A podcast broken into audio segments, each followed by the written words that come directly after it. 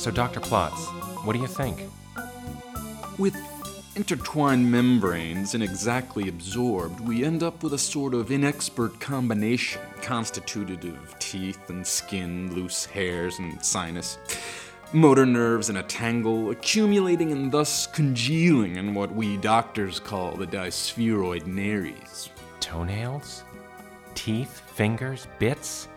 All of that condensed on my face? It's unspeakable. Well, there is an absorption problem. Then I have snarfed my brother. Yes, that would have been your brother. So my brother is in this cyst on my nose. The cyst holds him like a barfed up owl pellet. In a manner of speaking. I was so much of an amniotic pig I just took over. I literally consumed his birthright.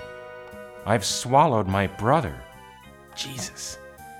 He could have been here, having this conversation about me. If only he could have had his own place in the world. Well, we have an obvious solution, yes.